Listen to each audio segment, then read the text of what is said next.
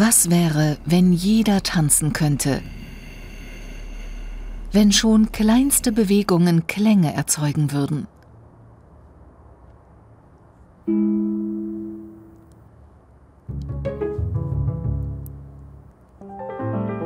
Menschen mit starken Beeinträchtigungen aus der Isolation helfen. Genau das will der Amerikaner Robert Wexler mit seinem Motion Composer.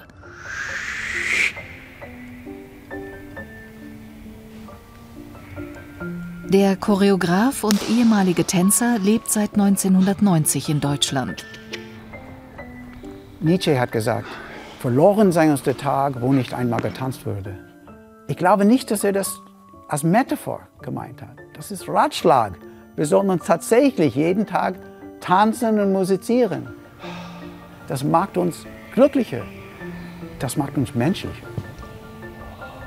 Er will alle Menschen daran teilhaben lassen, unabhängig von ihren physischen oder mentalen Fähigkeiten.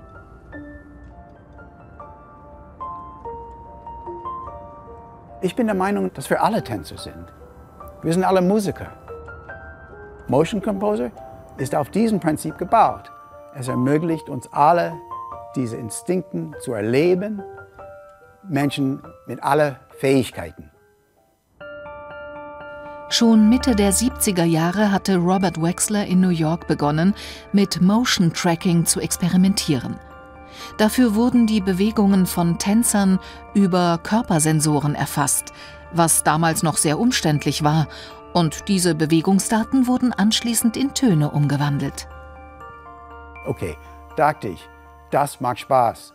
Das sollte, vielleicht können wir das in eine Form bringen, wo jeder das machen kann. Und so kam ihm die Idee, diese Technologie leicht bedienbar zu machen.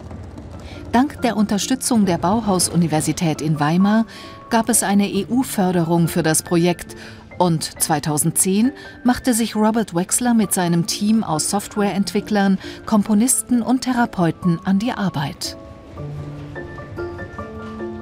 Das Prinzip des Motion Composers ist, dass wenn wir eine Bewegung machen und diese Bewegung löst einen schönen Ton aus.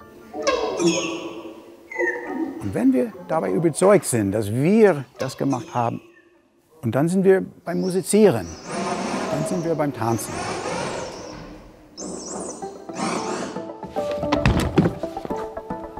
Heute ist Robert Wexler auf Studiobesuch in Baden-Baden.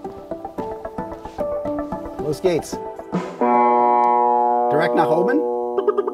Im Selbstversuch wollen wir den Motion Composer ausprobieren. Die größte Herausforderung beim Bauen des Motion Composer war wahrscheinlich die Ingenieurarbeit. Wie sollte das klingen oder das?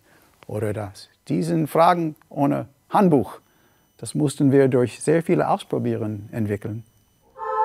Entscheidend ist, die Tänzerinnen und Tänzer müssen spüren, dass ihre eigenen Bewegungen die Töne erzeugen. Dazu filmen zwei Kameras die Bewegungen im dreidimensionalen Raum.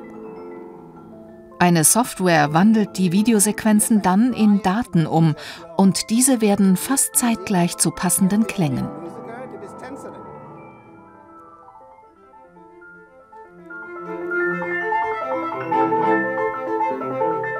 Das System erfasst auch kleinste Bewegungen.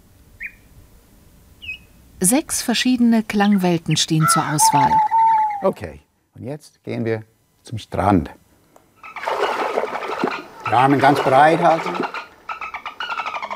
Getanzt und komponiert wird alleine oder mit anderen zusammen. Vor allem für Menschen mit Behinderung kann das eine wichtige Rolle spielen. Es motiviert sie, sich zu bewegen. Bewegung für Ausdruck, wie es mir geht, wie wir miteinander interagieren. Die sind die wichtigste Sache. Zum Einsatz kommt der Motion Composer zum Beispiel in therapeutischen Praxen, inklusiven Schulen und Kindergärten.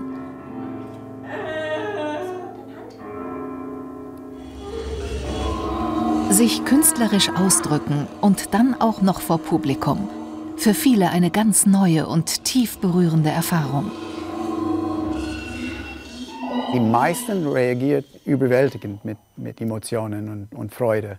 Es ist nicht außergewöhnlich, Leute beim Weinen zu sehen, bei unseren Workshops, aus Freude. Das ist eine super schöne Sache. Als Tänzer stand Robert Wexler oft selbst im Rampenlicht. Mit dem Motion Composer hat er eine Bühne für andere geschaffen, für Menschen, die sonst oft nur in der zweiten Reihe sitzen.